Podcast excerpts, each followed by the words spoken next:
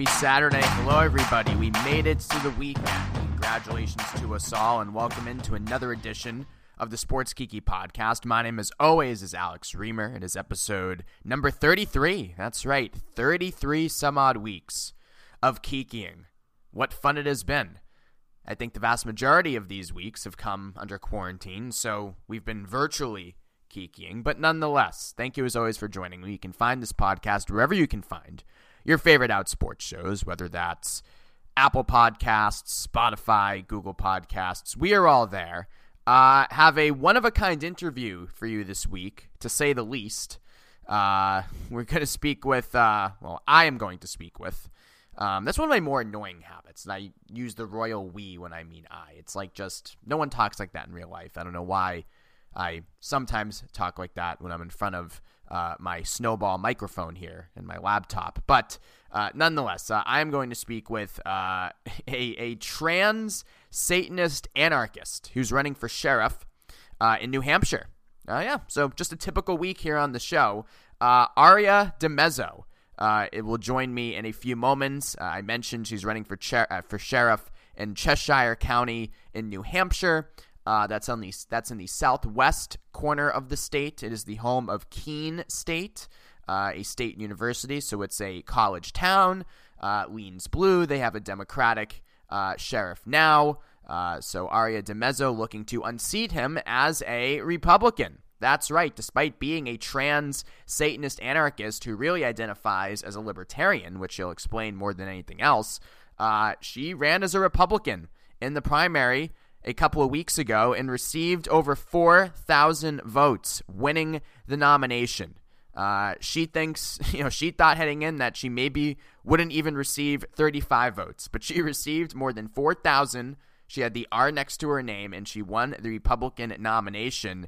And the question is, is the mainstream New Hampshire Republican Party now endorsing their their representative in this sheriff race? So we talked to Aria about that uh, what she thinks that uh, the story says and the vote she received, what it says about voting habits, and her views as well, from defunding the police to down on the line. We debate a bit too. Uh, it was fun though, and she, uh, more than anything else, I think, if you have one takeaway from this from the conversation, it's that uh, she's she lets it all slide off her back, which is uh, which is quite a which is quite a feat and quite a way to look at things. Um, so hopefully you enjoy the conversation as much as I enjoyed uh, participating in it. Um, so yeah, that's coming up on the other side. We had another big week here at Outsports as well. I'd be remiss if I didn't plug uh, one of our other shows this week. Cyd Zeigler is our co-founder. You know him, you love him. And he had a show this week with uh, Richard Grenell, who's the former ambassador to Germany and former head of the uh, DNI uh, about uh, banning Iran from the Olympic Games. A good back and forth. One of our contributors, Ken Schultz, wrote a contrarian column about that, saying somebody like Grenell, who, uh, yes, is openly gay, but served in the Trump administration, really has no ground to make any statements like that about other countries' uh, you know, human rights issues. Um, so interesting debate that we welcome here at Outsports, and I do want to toot my own horn too. Uh, I don't usually weigh into the British sports scene, but uh, Amal Fashanu is the niece of Justin Fashanu, who's uh, was the first uh, British soccer player to publicly come out as gay. Uh, he passed away tragically, committed suicide. Um, but Amal, his niece, started a foundation, the Justin Fashanu Foundation, in the United Kingdom to support LGBTQ athletes. On the surface, it seems like a noble mission, but in recent years, she's made some pretty bold claims about knowing seven gay Premier League players. Uh, then she said a couple years ago she actually knows five closeted gay soccer players, two of whom play in the Premier League. Not sure what happened to the other five. Uh, and over the last three months, she surfaced now two letters from alleged anonymous gay soccer players in the Premier League detailing their fear of coming out and how they can't play in the Premier League, play soccer in the UK, and live an open and gay life. And uh, this is not helpful to the cause. And I wrote this in a column on Outsports. It's up now. Um, it's fear mongering, and you know Cyd's made this point in pieces he's written too. Uh, the coming out, everybody experiences some sort of fear, and trepidation when they come out. That's natural. But these kinds of anonymous letters, again, from alleged closeted players in the Premier League, they they overemphasize the pre-coming out fear without highlighting the joy and jubilation that people feel when they do come out. So they're very one-sided. It makes homosexuality seem taboo in this dark room, seedy subject. It fuels tawdry speculation and rumor mongering. And again, to go back to that word fear, I mean, Amal considers herself a great ally to us, but she seems more interested in spreading fear than inspiration with these letters. So it's interesting. It's uh, even if you may not know the players involved, and I'll be honest, I don't really. I'm far from a British soccer aficionado, but uh, it's a very interesting story. So uh, you learn something new every week. Uh, but speaking of which, Aria DiMezzo, when was, when was the last time you heard from a trans Satanist anarchist? Well, you're about to hear from her now. Uh, thanks as always for listening. And welcome back to the show. It is the Sports Kiki podcast. My name, of course, is Alex Reimer. Uh, usually, we don't always veer into these overt political. I'm kidding. We do it all the time, and we're proud to welcome in uh, a very interesting candidate running for sheriff in uh, Cheshire County in New Hampshire. Aria DiMezzo is a trans Satanist anarchist. Uh, is that correct, Aria? Welcome to the show. that is correct, and thanks so much for having me. So let's start with the obvious question. What is a Satanist anarchist? What are your belief? What are your pillars, if you will? Well, uh, the two things are there's actually a lot of overlap between Satanism and anarchism.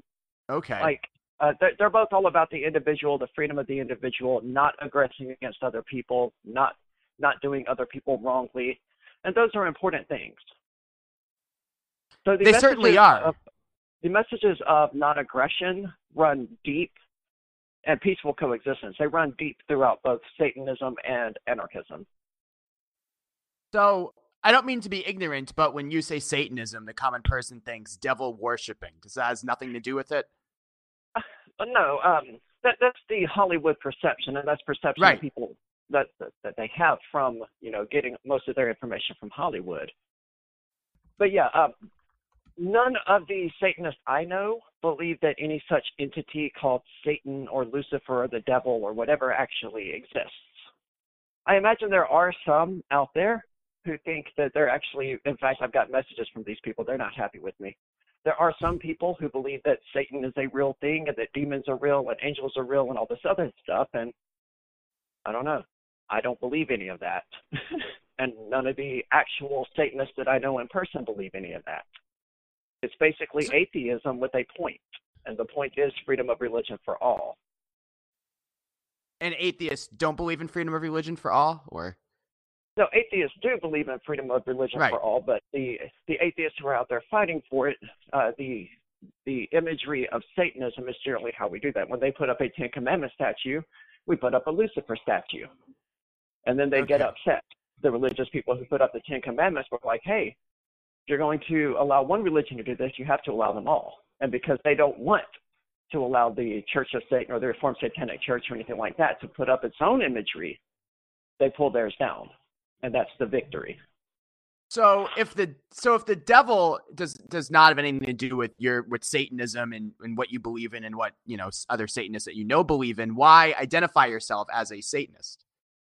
Because the mythology of it is is beautiful for people who actually pay attention to it. The, the story of Lucifer is basically identical to the story of Prometheus. You know, hmm.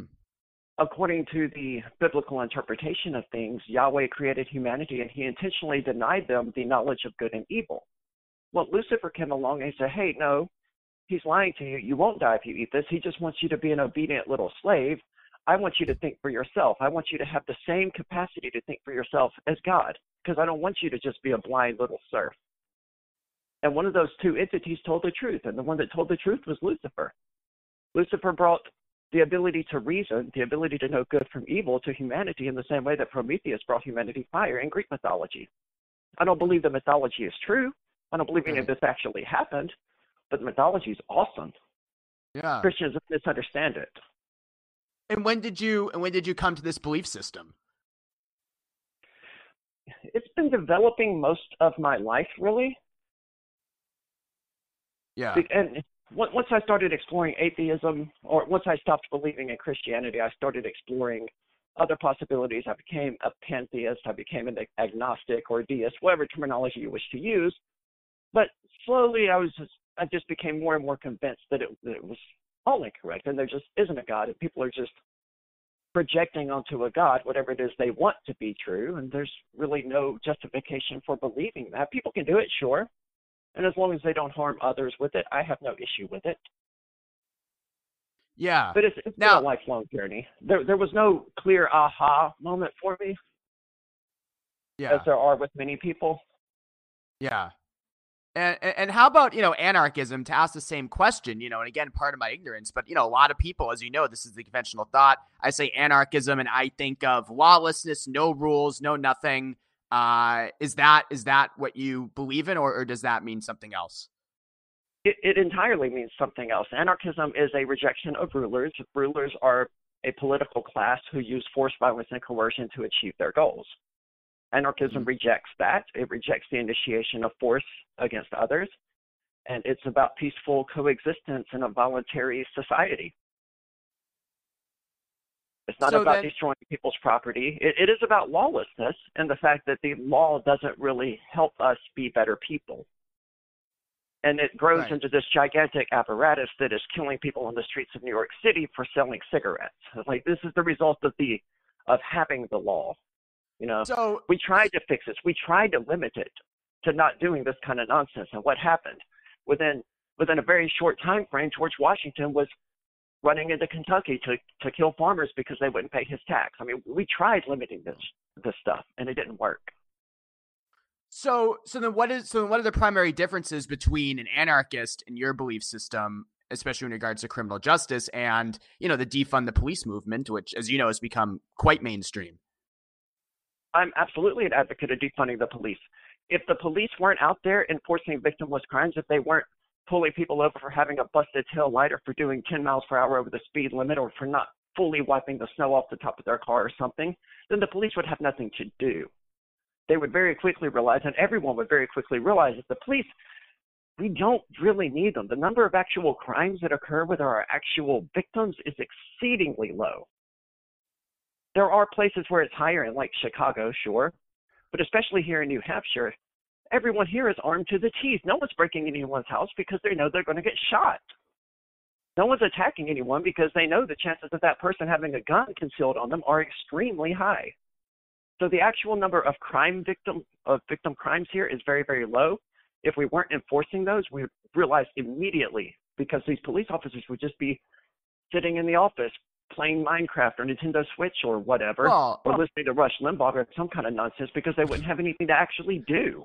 Well, how about they though? Need I mean, out there enforcing these laws so that they can justify their own existence and their own paychecks.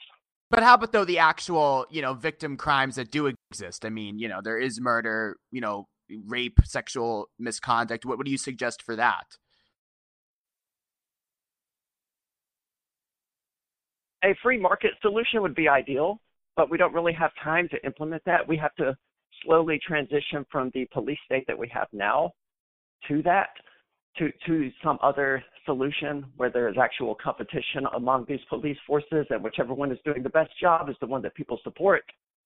But the state monopoly on police work is what we have right now. The best first step we can take toward actually disarming the police and actually having the police capable of dealing with, you know, aggressive victim crimes is to have police actually just deal with those things. That was a really bad answer.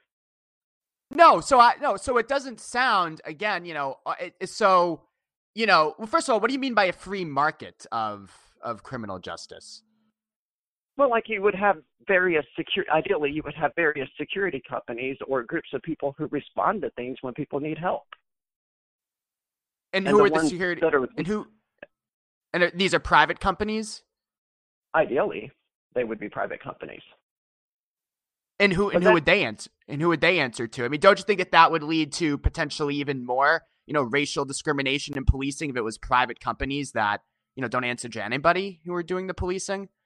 Well, they would be. They would be answering to everybody, not nobody. They would be answering to everybody. Because they need people to want their service to justify their own existence.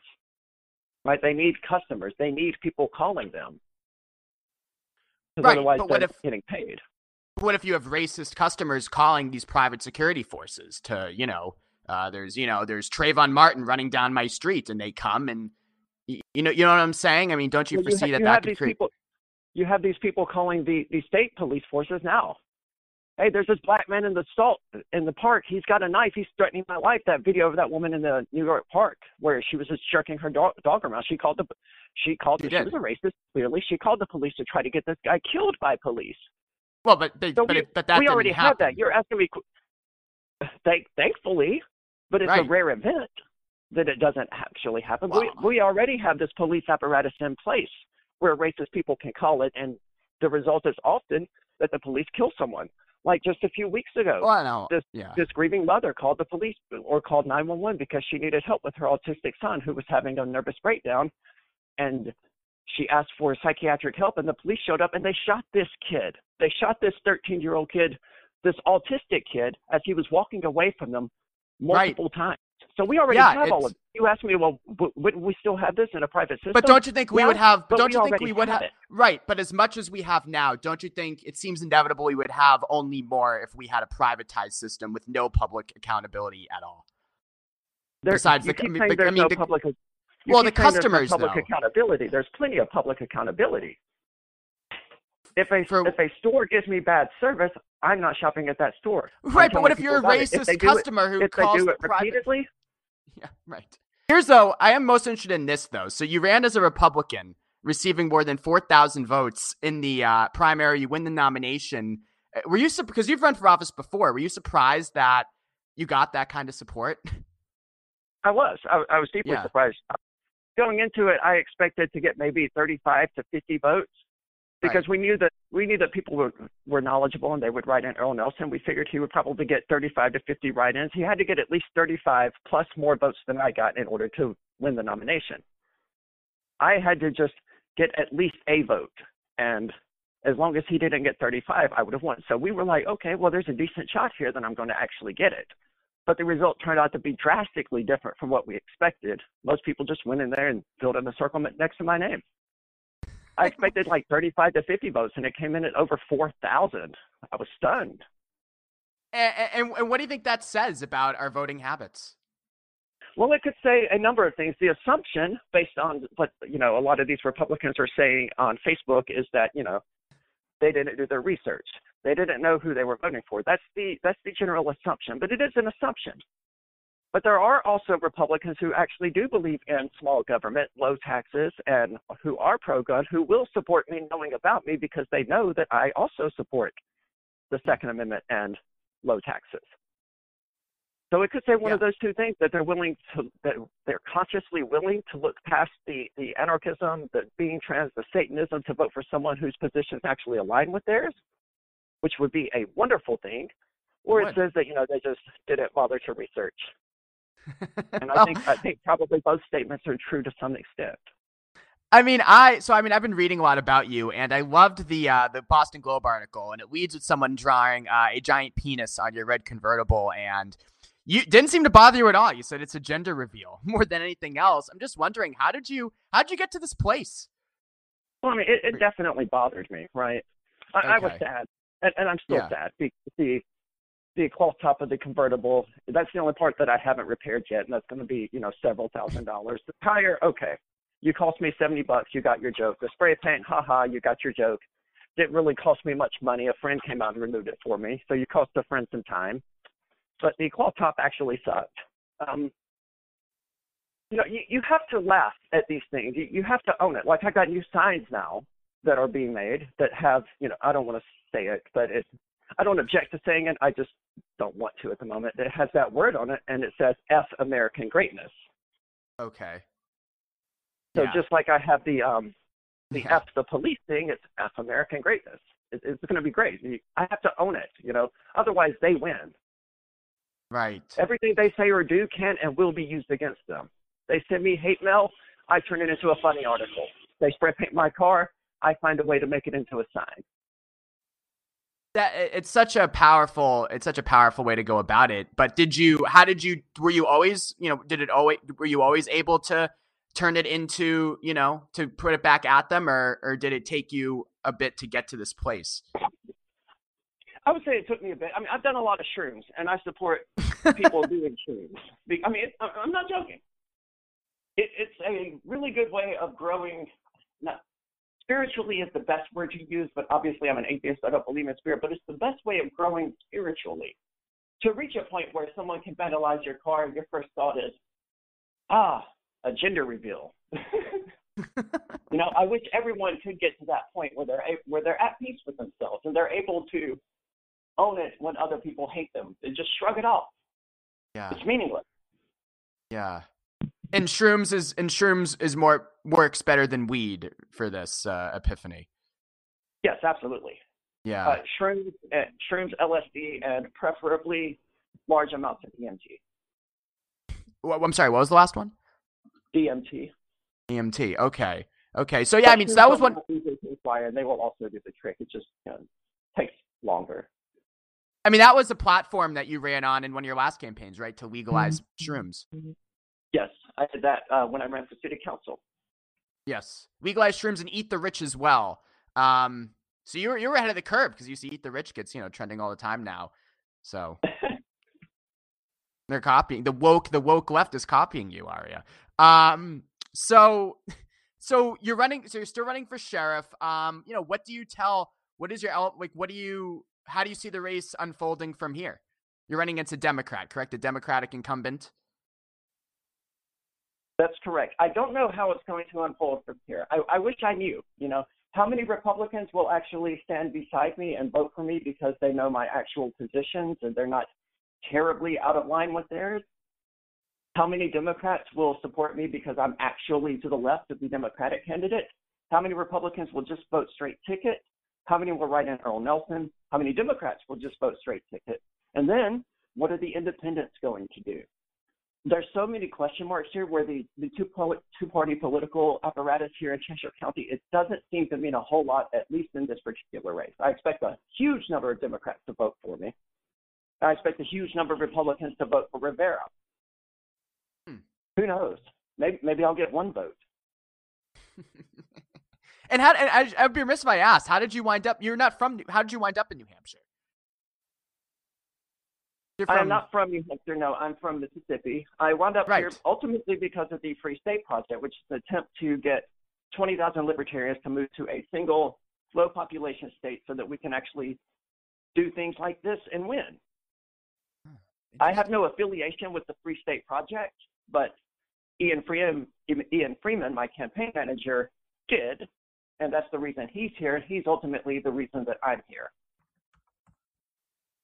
I got it. Uh, Aria DiMezzo, Aria, how can the people follow you on social media? There are links to all of that on my campaign site. That's fpolice.com, efspolice.com. They can find links to my Twitter. Of course, Facebook banned me uh, yesterday for responding to the death threat that I got. Oh, no. So that's and it's a 30 day ban too, so I'm not going to be posting much to Facebook for a while. But there are links to everything else there on my website, fpolice.com. Facebook is just such a cesspool. I also loved what you told the Globe, you know, about the Fox News article about you last week. That you said you don't hate yourself enough to read the comments, and uh, that resonated deeply with me. I agree. Why would anybody read the Facebook comments? Yeah, I generally avoid just... them. I mean, most of the people who are, you know, commenting on my Facebook and all of that, uh, there it's overwhelmingly positive. Right. Yeah, I think it's I think it's a great statement, and uh, we're glad to have you on here, Aria. Thanks for doing this. All right, so much for having me on. Well, a big thanks to Aria for coming on the show and for sparring with me for a little bit at the beginning there. It was fun. It was enjoyable. Uh, enjoy the rest of your weekend, and we'll talk to you next on the show next Saturday. So long, everybody.